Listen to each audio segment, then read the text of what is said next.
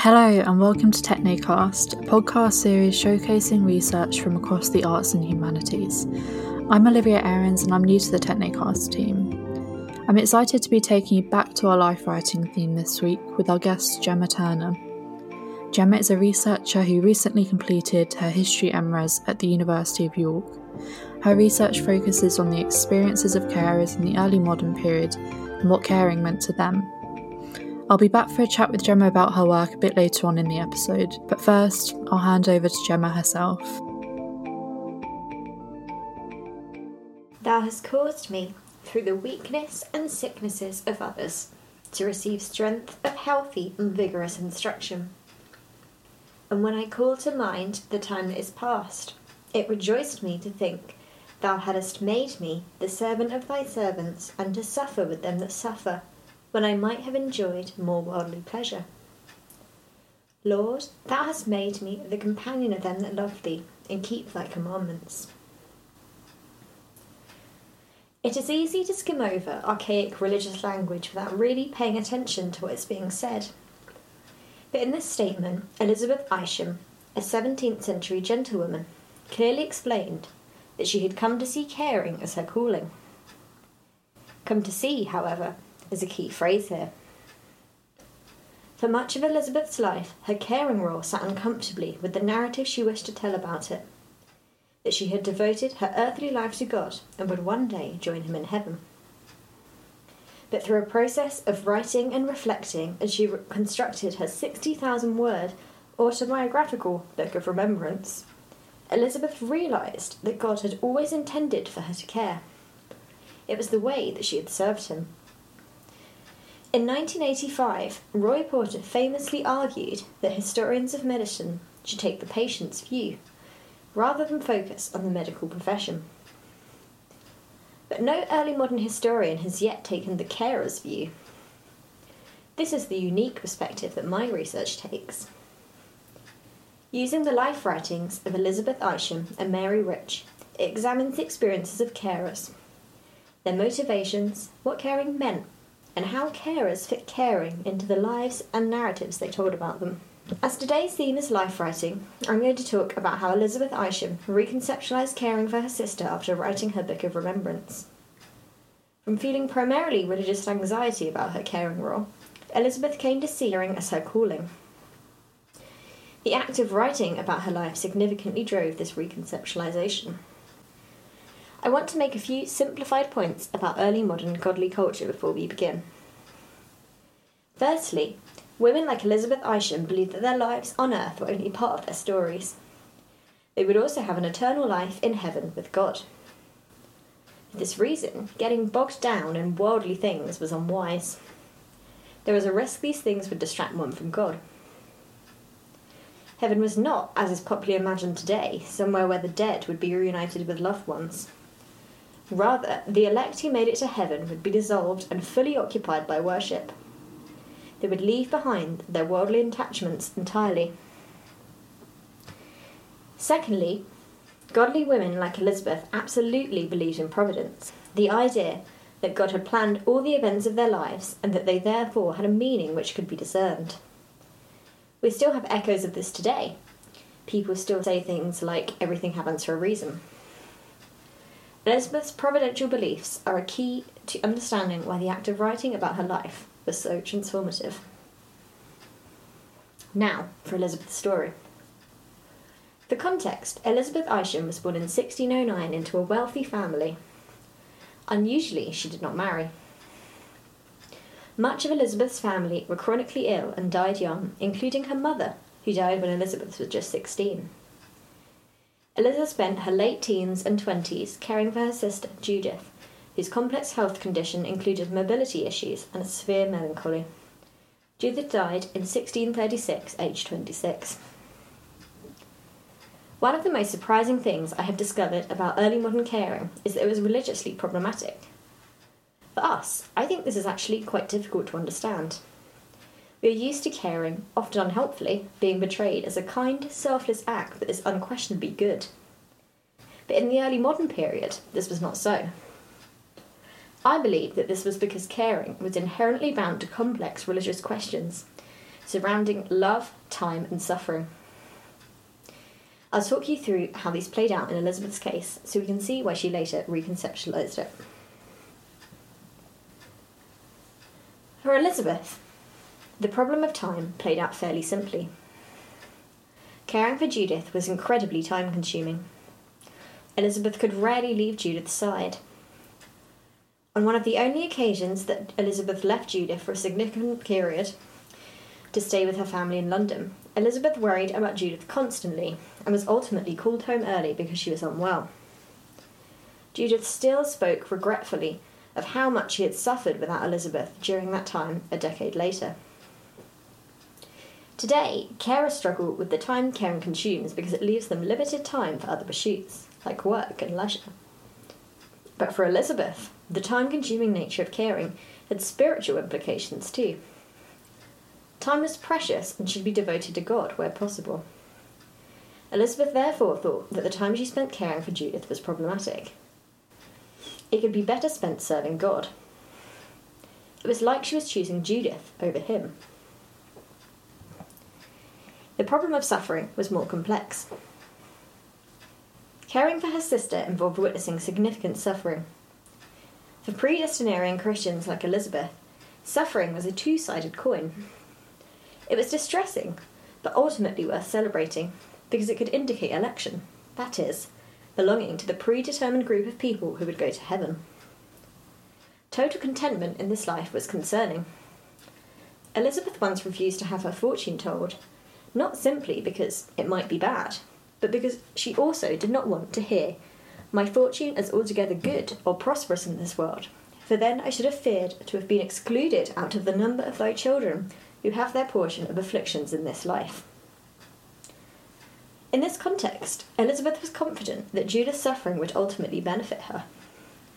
But Elizabeth herself could not remember being very ill two days together.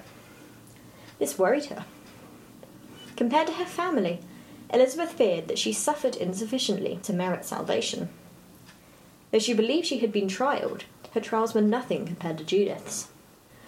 All else being equal, Elizabeth had at least more strength of body to bear them. Finally, caring made Elizabeth face difficult questions surrounding love. Elizabeth distinguished between four types of love: worldly, human, Christian, and godly. Godly love was one's love of God. At the other end of the spectrum, worldly love was one's affection towards things like material possessions and family. It was thought frivolous and foolish to love distracting worldly idols like these. Human love was just a subcategory of worldly love. Christian love was a kind of legitimate human love for others' souls that followed Christ's example. It was good. It channeled God's grace and was not worldly in origin. Partly due to her mother's bad death, Elizabeth was unusually wary of worldly love. A good death involved repenting one's sins, renouncing worldly attachments, and cheerfully embracing death to be with God. But Elizabeth's mother wanted to remain among her family. "Death is terrible to me. Oh, let me live with my husband and my children," Elizabeth remembered her saying. Probably in partial response to this, Elizabeth feared that if she married, she would love her husband and hypothetical children too much, and this would damage her relationship with God. While Elizabeth eventually considered marrying to please her father, she believed God intervened to stop this and remained single. Elizabeth's caring role sat uncomfortably with her sensitivity to issues of worldly love. She adored Judith and was devastated when she died. But this affection worried her. Elizabeth believed that her love for Judith drew her away from God. Considering the possibility of her death, Elizabeth was comforted when "Thou puttest into me, that if thou tookest her from me, I might with more freeness and fullness enjoy thine own self. For seeing those whom I loved passed away, it did me good to think that I should be more wholly thine." Caring for Judith, as if she had been my child, demonstrated the kind of doting maternal affection that she had feared in her mother and tried to avoid. Her book is littered with anxieties about this kind of love. "Whoever prefereth mother or father, brother or sister, before thee, is not worthy of thee. My God, I desire not to love any but in thee," Elizabeth wrote.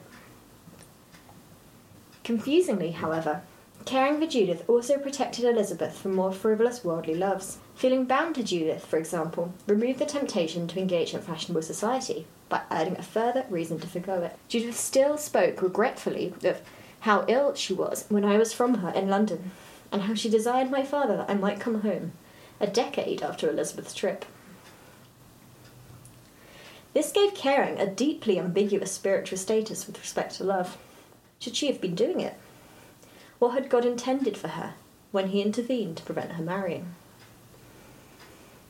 We can see, then, that Elizabeth's caring role caused her significant religious anxiety. It consumed immoderate quantities of her time, time which she had explicitly put aside to devote herself to God rather than marry, at his providential intervention. Caring also involved witnessing extreme suffering, which led Elizabeth to conclude that God deemed her, in comparison, unworthy of earthly trial. Finally, Caring interacted ambiguously with ideas of love, being both symptomatic of her overmuch worldly affections and preventative of some of Elizabeth's more frivolous worldly attachments. This ambiguity was its own problem. It made Elizabeth genuinely uncertain as to whether she should be caring at all. There appeared to be conflicting providential evidence. But the act of writing and reflecting on her experiences changed the way Elizabeth viewed her caring role. When Elizabeth wrote her Book of Remembrance after Judith's death, she was not simply documenting, but attempting to use what she recalled to learn something new about herself and about God. If caring was a frivolous, worldly pursuit, it would mean Elizabeth had frittered away her long, healthy life on something without value. This was an unacceptable conclusion for someone who wanted to devote themselves to God. But I believe that writing down her experiences made Elizabeth realise how much providential evidence there was that God had intended her to care. This helped her rethink Caring's relationship with the concepts of love, time and suffering too. First, she rethought her anxiety surrounding suffering. As Elizabeth partly wrote her Book of Remembrance in memorial of her sister, the aspects of caring that Elizabeth found trying were not foremost in her mind when she began. But the process of recalling the events of her life in a detailed, chronological fashion changed this. In writing her book, Elizabeth remembered a range of circumstances which would have been trying. At times, caring for Judith had been harrowing, and usually it was physically and emotionally exhausting. Elizabeth also strongly hinted that Judith could be spiteful and manipulative. For instance, Judith repeatedly reminded Elizabeth that their now deceased mother knew Elizabeth would look after her, and of how ill she had been when Elizabeth was away in London. There are passages in Elizabeth's book which suggest Elizabeth increasingly realised and reflected upon what she had sacrificed to care for Judith, the freedom to experience new things, to travel, to socialise and to have a family. Recalling these things reminded Elizabeth that her private life with Judith had not always been sweet, as she claimed. Counterintuitively for a modern listener, this helped Elizabeth see that caring had been a productive experience. Once Elizabeth realised how much she had suffered in her role, she realised that she was not simply witness to her family's trials, but an active participant in them. Her trial was to suffer with them that suffer, but not experience bodily affliction herself. As she began to see caring as its own unique trial, Elizabeth also increasingly saw it as compassionately feeling Judith's pain. Consequently, Elizabeth could relate more strongly to contemporary discourses which related co-suffering to Christian love. This helped her recategorise the love that drove her to care. Rather than being symptomatic of a vain, worldly love, the time and affection Elizabeth devoted to Judith became an expression of Christian compassion. Rather than serving her family instead of God, Elizabeth increasingly saw herself as the servant of others, as Christ is the servant of all. Finally, Elizabeth reinterpreted Caring's relationship with time. Having witnessed many early deaths of her family, by the time Elizabeth wrote her Book of Remembrance, she felt old, although she was actually only around thirty. She desperately wanted to understand the meaning of her long life and remarkable health. Methinks thou shouldest question with me how I have used this body which thou gavest me. We have seen that she initially feared her health suggested she was unworthy of trial and election. After reinterpreting the love involved in caring and what it meant to suffer, Elizabeth abandoned this fear. Reflecting on what she had learned, since I called my own ways to remembrance, through her book, Elizabeth concluded that God gave her health and longevity to alleviate the suffering of those around her. Thou hast caused me, through the weakness and sickness of others, to receive strength of health and vigorous instruction. Instead of a reminder that God did not think her worthy of trial, Elizabeth's remarkable health and long life became a sign that God meant her to care. The concepts Elizabeth used to interpret her role were not new to her. Judith had constantly tried to convince Elizabeth that her suffering alongside her counted as a trial. "I hope, sister, as you have been partaker of my misery, so you shall be of my joy," Elizabeth quoted her saying. But the collection and synthesis of events in her book finally convinced Elizabeth to embrace a positive spiritual interpretation of her caring role.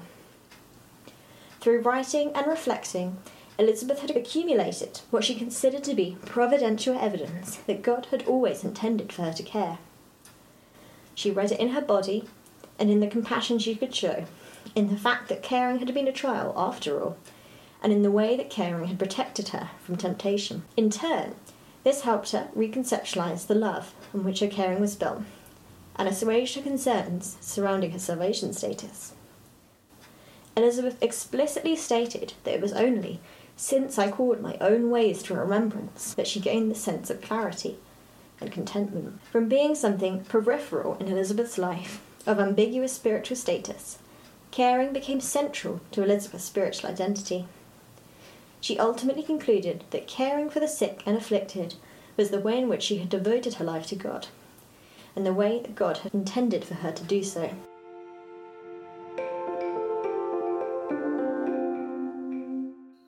Hi Gemma, how's it going? Yeah, it's going good, thanks. How are you? Good, I'm all right. Um, full disclosure for anyone listening, me and Gemma have known each other since we were about eleven, so it's all been building up to this podcast episode. Absolutely. This is the culmination of our friendship. So I'm I'm just going to get into the questions now. So I thought we'd start by talking about what it's like to use life writing in research more generally. So I was wondering if you could talk a bit more about using Elizabeth's life writing and the sort of points of interest and challenges involved with that. Yeah, absolutely. Um, so using life writing is a really interesting experience, but also has a lot of like challenges with it. Mm-hmm. So um, I think one of the main things is that when you're using something like a diary or an autobiography, which is kind of what I've been using, um, there's always a temptation both to kind of assume it's a record of kind of like what actually happened, and also that it's the same sort of thing as though someone would write one of those things now in mm-hmm. our time.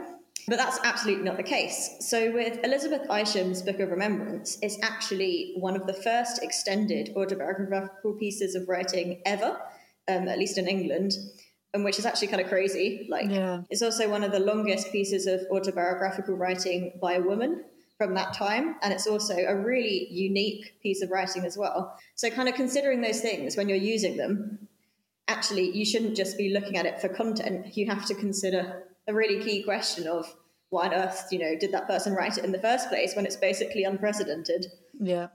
Um, so yeah, that's a really interesting challenge with it. Mm-hmm. Um, you know, for the record, I think in Elizabeth's case, the reason why she wrote it, you know, there's a, an aspect of like, we don't know, but also yeah. It's just because, you know, she was quite an anxious person and um, she just had all these things in her life that she wanted to like kind of think through and sort out so that, you know, she could be more comfortable with God, as I kind of talked about. Yeah. Um. So that's what she was doing when she wrote that, and maybe she did or she didn't know that it was a really unusual thing to do, but, um, you know, that's that's why we've got it. Yeah, and obviously, you know, thinking about all those things really impact how you read the content of that source. And also when you're using life writing, which I hope kind of came across in the first section of this podcast, um, is that you really have to contend with the fact that writing down, someone writing down their experiences in life writing literally does change them. So, for example, you know, if I wrote an autobiography today, you know, I'd probably like reinterpret and remember and connect up a lot of things that I previously hadn't given much thought to.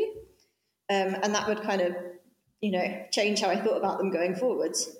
And, you know, you might like realize, I might suddenly realize that there was this big turning point in my life. But at the moment, I don't feel like that. So that's a really interesting part of it. And that's like exactly what I kind of argued, I think, happens to Elizabeth about her caring role. But if you weren't kind of attuned to that weird, you know, like what you're actually reading when you're using life writing, you might misinterpret what's going on there. Yeah. one of the real pleasures of kind of using life writing is that you get all this wonderful detail about an individual's life that, like, you know, to use the cliche, kind of brings them to life. And I think that one of my, you know, one of my least favorite things about academic history is that often you'll read a source and you'll find out all this really specific, interesting stuff about a person and the past and all their like weird quirks and anecdotes. And you never actually get to write about it because it's not like relevant. I actually think that one of my ex-supervisors, and I won't say who because I might be wrong, um, he had a whole chapter at the end of his book with like, for like hoarding gossip and that kind of thing. That's good, yeah. Um, to get around that problem. Mm-hmm. Um, but yeah, Elizabeth's writing is like a gold mine for that kind of stuff. So she writes all about her sibling rivalries and the fact she like spends too much time like hanging around people that tell her, you know, like that tell her she's pretty, and the fact like she like falls in love with this boy. And then well, after they spend a bit more time together, she's like, oh, actually, I think maybe I just got a bit excited. And it's actually really boring. um, she talks about like lying in her bed, gossiping with Judith, and her saying all these like horrible things to her um, that upset her. And she pretends they don't. And basically just like all this really weird stuff. Yeah. You know, like at one point she talks about her mum thinking she's like really like reclusive and weird. So she gets her to like keep chickens, you know, to bring her out of her shell a bit. um, and I just think that if you're not the person kind of reading this life writing and all this like stuff that someone thought, oh yeah, someone might want to know that one day. That's interesting. um, you're really like losing out. I think Elizabeth Singh in particular, it's great because it's the it's actually a really important piece, like historical source for so many reasons, but it has this really like great playful like teenage girl energy to it, which I think is really fun. Mm-hmm. Yeah, it's always nice, I think, to be reading like a historical source that has some kind of fun edge to it rather than like being super dry all the time. Um, so with any historical document, I'm intrigued about how it gets circulated and preserved and eventually ends up in the hands of historians. It seems like Elizabeth wrote about her life very extensively. So I was wondering, could you say a bit more about the texts you've used in your research and how you came across them in the first place? Yeah, um... Elizabeth wrote this like book of remembrance, which is like a really substantial sixty thousand word document. She also had like a diary, which is kind of a bad name for it because it was basically like a piece of paper, like folded up into like lots of tiny little squares. She has infamously really, really tiny writing. And then for each little square, she like writes some things about her life, like even like she doesn't, it's not quite one year per square mm. because when she's really little, she puts like age naught to three, was sleeping a lot, that kind of thing, which is quite weird. But anyway, they're both retrospective. And then she has like another couple of things. Like she has some like lists of all the books she owned and things like that, which mm-hmm. is really useful actually. Yeah. Um, so yeah, like the way we kind of ended up with Elizabeth's writing is really interesting mm-hmm. because her main text, you know, the Book of Remembrance, actually got separated from her family archive and was lost until like the early two thousands. Um, and now it's in Princeton University Library, whereas everything else about her is in Northamptonshire, where she's actually from. Mm-hmm. Um, there's a historian called Isaac Stevens who's actually written a lot about, you know, her source and how it and, like has travelled through archives, because basically her whole family archive is about men. Right. Um, but then Elizabeth's text is like the most sensationally detailed portrait of all the women in her life, and right. you hardly had, hear anything about the men. Mm-hmm. And so like it kind of turns that whole thing on its head, and it's kind of crazy that I think in the mid-twentieth century someone just sold it and was like, oh, this is really unimportant, and we nearly like completely lost it. So, so classic, so classic. Yeah. So yeah, that's... um. Yeah, so it's really amazing to have that because Elizabeth actually doesn't even have a gravestone, whereas the rest of her family do. I think she was just, I think because she didn't get married and like some other right. reasons, they were just like, eh, she doesn't matter. yeah, yeah. And also it's just, it, because I think I talked a bit about it, because she was literally, because of all the illness in her family and the fact that basically all the important women in her life had died by the yeah. time she's writing it, she's like explicitly trying to preserve all their memories and like write down loads of stuff about them all. Mm-hmm. So like, it's so nice. And she like was trying to bequeath it to her nieces so that they could learn all about their family too, which is quite cute. In terms of how I came across uh, that source, I've known about it for quite a long time now. I would, I started using it for my undergrad dissertation. So like kind of like six years ago or so. Mm-hmm. And I found it through... Uh, There's a project called the Constructing Elizabeth Isham project that like transcribed it all online. Um, and you can actually read it online if anyone wanted to that way. But the other woman in my research, who I think I've mentioned, it's about more than one woman, Mary Rich, it's a lot less like random that we know a lot about her. She was quite an eminent person in her time because she was kind of thought to have lived this really like ideal godly life.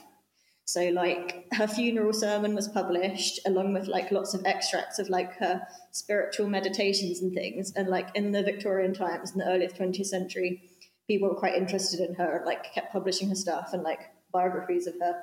Um, I can't actually remember how I came across her now.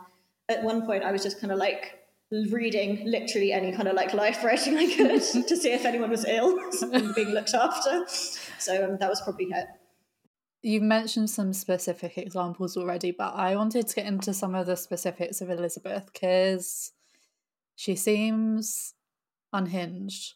Um, so I I really love the bit about her not wanting to have her fortune told because she didn't want it to be too good.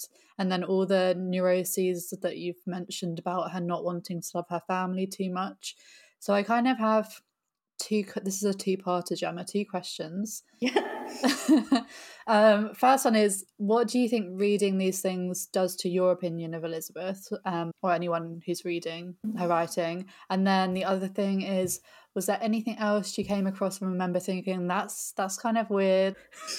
Um, so for the first part of that, in terms of like what it does to my opinion of mm. Elizabeth, um, it's quite a tricky question actually, because with Elizabeth, she actually really struggles with the ideas that we would find odd anyway. So like the like not loving your family and friends too much. Yeah. And you're kind of just like, oh, she's just been brought up in that culture. So if anything, it makes her more relatable. Mm-hmm. I, you know, I can sort of imagine being that person who's been told all of these things are true, but I feel really uncomfortable with it. So I just get really anxious about it. And I can kind of, I can kind of see that. But with Mary, the other woman I've looked at, she's kind of internalized it a lot more. Right. So like she has this really terrible marriage and she like loses her children. So she really has that kind of like weird, you know, the world is fleeting and you'd be silly to get too attached to it. Mm-hmm. Um, you know, only God matters kind of message hammered in. And I have to admit that I kind of find it harder to like her, which is really unfair. But she like she like she uses all this horribly like graphic language about like, oh, she can't wait to trample over her like carnal relations to reach God.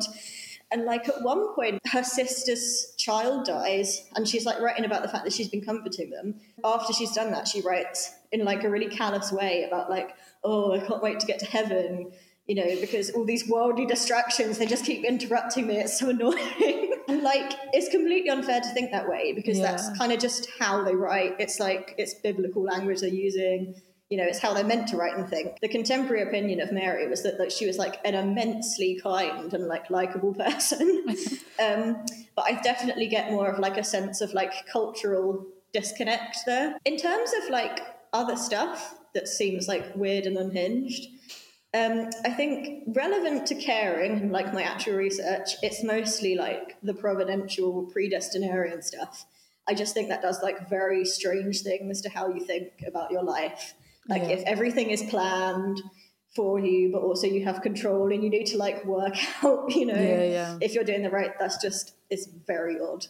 But more broadly, like Mary in particular says a lot of bizarre things. One of the manuscripts she left is like a book of like occasional meditations on like spiritual things that mm-hmm. she's made over about fifteen years. And it's all about on like everyday objects and events. So it's kind of like a gold mine for weird stuff. Like she writes about the fact that she's really jealous of her dog because he's so obedient. And like when she calls him, he like races back, even though he's really enjoying himself hunting. Whereas Mary herself, she like when God calls her, you know, if she's enjoying herself doing something, sometimes she like ignores him and she thinks that's really terrible. Or like she writes about the fact that she has this bird she keeps in a cage and he's like, she's like, oh, I'm so jealous because he's protected from worldly temptations. You know, I wish I could be caged up and safe like that. She's also constantly saying really weird things. Like, I think at one point she says something like, oh, I wish I could gather up all the tears I've spilt in repentance of my sins and then I could put out the great fire of London with them. Which, yeah, this is probably true. There's actually a, a historian called Raymond Amstelman actually wrote a whole article about her crying because she cries so much, so... Yeah, they're both quite weird. Yeah, I love it. I do really enjoy it. And I feel like what you mentioned earlier about um, one of your ex-supervisors having like a chapter of his book dedicated to like just weird miscellaneous things. I feel like that's our um, Facebook chat, Gemma. I feel like you just dump all, all the really weird things into our Facebook chat. Like, guess what she said this time? So maybe you need to actually make that more of a concrete thing, Gemma, an actual document. Absolutely. It's frowned upon, like in like proper academic stuff, but it's what everyone wants to know, really. Exactly, exactly. So you've mentioned that obviously you're writing about Elizabeth, but you're also writing about Mary Rich. And I was wondering, how do the lives and life writings of these two women compare? So are they significantly different? You've already said a bit about that, but is there anything, anything else yeah. you want to mention? Um, yeah, so I'll go like a little bit of an overview as well. Yeah. So Mary Rich was around slightly later than Elizabeth, um, although they do overlap. Um, she was born in sixteen twenty-four, whereas Elizabeth was born in sixteen oh nine. Um, and then most of Mary's writings are from kind of the sixteen sixties and seventies, as opposed to the sixteen thirties. Her main writings are her diaries, which are like very long, actually. They're like, I think like, it's about two thousand six hundred manuscript pages. Um, also an autobiography and like her spiritual meditations, which I mentioned already. Um, and basically Mary was caring for her husband, Charles, who had really severe gout.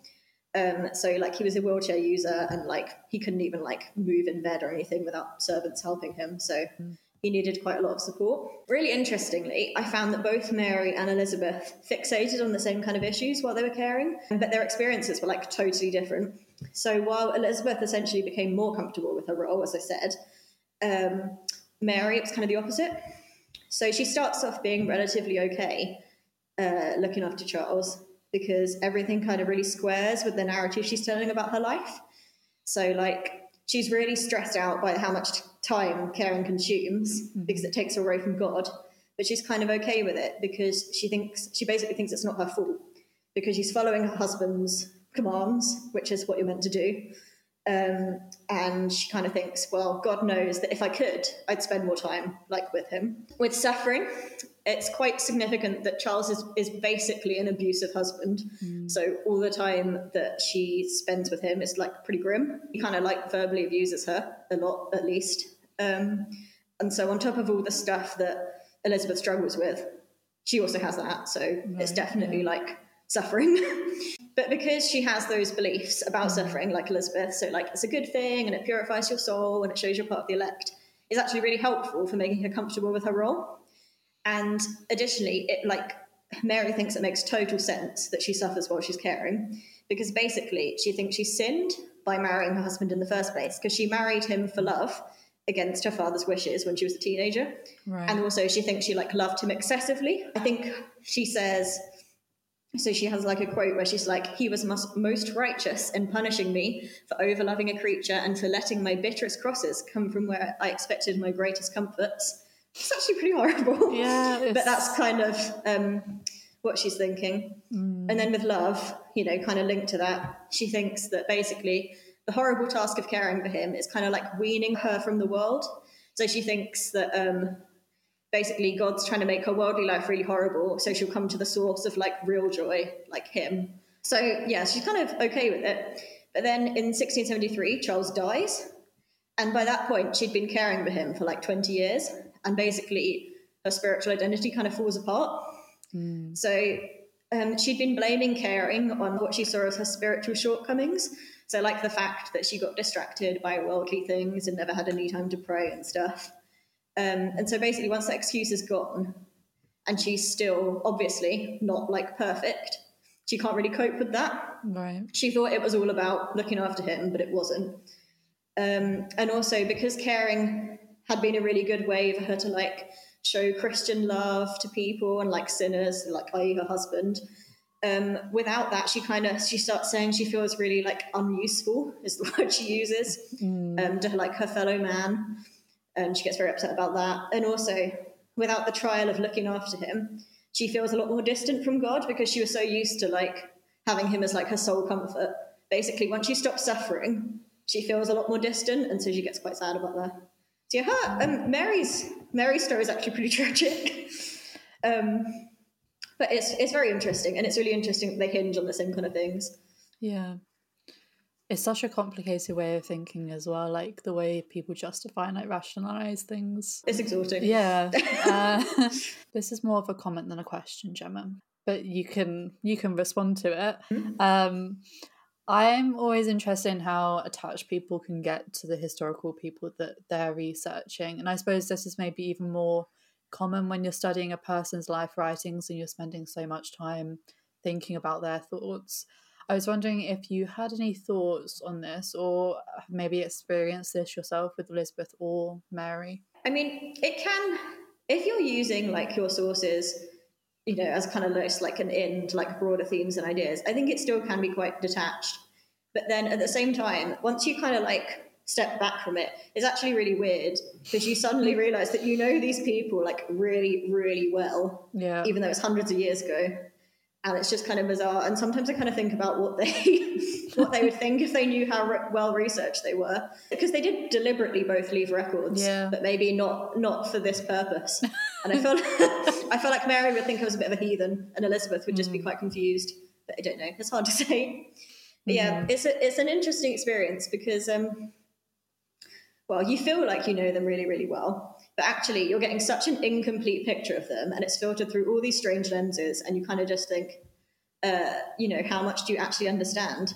Because, you know, if I, I can, like, read, if I'm, like, reading a text from, like, the past, I feel like I can have a good guess about what either of them would say about it, you know, like you could with someone you know today. Yeah. Um, but there's actually a huge danger with that, with kind of, yeah, like, projecting unfairly back onto them and making assumptions, when you actually have a really incomplete, like, basis of evidence about them and also their like context to make that. But at the same time, I kind of think that's true, like trying to understand anyone. You're never going to get it completely right, but I think kind of as long as you have, if you like have enough like good quality information and you kind of like use your imagination kind of responsibly, then you can have a good guess, which is kind of like basically what you always do in history. You have to have a guess, but tell people what you're guessing and on what basis you're guessing so they can make your, their own judgment about whether it's legit. Um, yeah, one of the things I really tried to do in this respect is I try and read a lot of the things that they say they're reading. Mary and Elizabeth really helpfully write a lot about what they read. So then you can kind of see what kind of associations they would have made because yeah, you can get more into like the zeitgeist a little bit. That is super helpful of them to do that for you specifically, mm. Gemma. Um, so rewinding a bit, I wanted to talk about the specifics of your research on caring. So you use the term carer. Can you tell me a bit about the term carer in a bit more detail? I was wondering if you could talk a bit about what caring for her family members actually entailed for Elizabeth. So when I say that Elizabeth was caring for Judith, she was kind of mostly doing things like keeping her company and reading to her and like making medicines for her. Like she deliberately learns a lot about medicine for that purpose. Um, she like sits up with her at night, you know, when she's really unwell. Um, she buys a lot of presents. She kind of like monitors and manages her diet. Um, and it's really clear that like whatever she's doing for her, Judith couldn't manage without her for any significant period of time. But what she didn't do was provide a lot of practical support because basically they're a wealthy early modern family who have servants and like whether or not they're kind of able to do that from themselves independently, you know, they'll have someone cook and clean and wash and dress them. Um, however, it's really interesting. Elizabeth explicitly distinguishes between kind of receiving help because you kind of want to, and that's what's done, and because you need help. So at one point, she explicitly says that like she she takes a great delight in like being her own servant because she wants to leave, you know, support to her sister who has more need of it. Um, so yeah, I thought that was really interesting. Elizabeth is clearly like Judith's like main carer, you know, to use that word, um, which is in the context even in her own family is quite interesting because her mother has like a constant parade of like friends and neighbours um, and like Elizabeth's aunts and uncles and things come and look after her. But with Judith, that doesn't really happen. And I think there are basically some like changes in the family structure. Like a lot of the, by the time Judith is really ill, a lot of Elizabeth's, you know, one of Elizabeth's grandma's died, uh, so like one of her uncles has died. Um, her, one of her aunts kind of has her own problems. Like I think Elizabeth said she's suffering with like poverty and losing strength in her limbs and things. And her brother who is uh, very slightly younger than both of them. Mm-hmm. Um, he goes off to school, then he goes to university, then he goes travelling, and then he gets married. So basically all these people that could have helped right, kind yeah. of aren't there, aren't there anymore. Mm. Um, so yeah, it ends up being Elizabeth, and because she doesn't get married, she just kind of stays there. So that was interesting. Um, why did you decide to use the term carer to describe Elizabeth? Are there any problems with conceptualizing her role using this relatively modern term? So yeah, there are. Basically, I'm, I'm using the term carer as kind of like an imperfect shorthand yeah. to describe people who, like, unpaid, looked after like a sick or a disabled family member for like a significant period of time. Um, I'm absolutely not saying that the term or the concept existed in the sixteen hundreds, or that either woman kind of identified as a carer. They're like, they didn't. Yeah. Um, although Elizabeth, like I said, did eventually see her purpose as kind of like looking after others. But I chose the term because although there are contemporary terms that Mary and Elizabeth use, um, mainly they say things like tend and look to and nurse, and they just also talk about like being with, you know, the person. And they use a lot of the language of service as well. Basically, all those kind of terms have their own associations and specific meanings, and I wouldn't want to like either apply them indiscriminately to everything they're saying, or like have those meanings carry over into what I'm saying about it. Yeah. So, you know, for example, like the term nurse, for them, it had a lot of associations with like children and wet nursing, basically. And for us, it has this kind of like med- medical professional vibe, yeah. which also isn't appropriate. Yeah. I went with carer because it's kind of an imperfect shorthand that's kind of just drawing attention to the fact that in the sixteen hundreds, people did have roles that were kind of analogous to modern day carers, but it hopefully doesn't say imply too much about that. Um, it's still a controversial move because I think, you know, applying a concept to people who didn't have that concept, but I kind of think it's justified.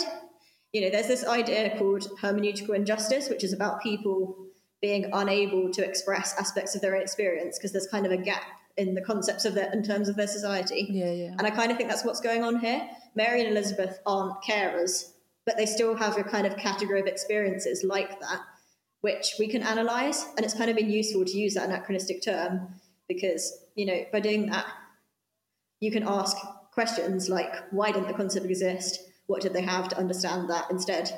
And for the record, it seems to be like, you know, they're using things like worldly and Christian love and charity and service, but because they're using those things that aren't built for it, it comes with a lot of complicated religious baggage that I've talked about how it's got mixed up in it really weirdly. Yeah, yeah, yeah. That makes sense. And how did you get into researching carers in the first place, Gemma? Really, it kind of just came from uh, what I was doing as an undergraduate.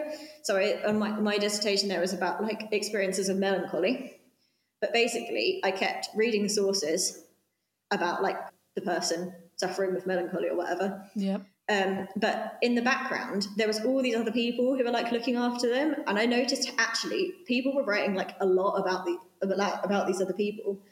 Um, and, you know, I was ignoring them. And after I did a bit of digging, I kind of noticed everyone else was ignoring all these people too. So I thought, why not focus on them? Yeah, makes sense. And finally, this is the very last question now, Gemma. I was wondering, again, if we could speak more broadly about the history of caring. So you've just mentioned that early modern historians haven't really addressed the perspectives of carers.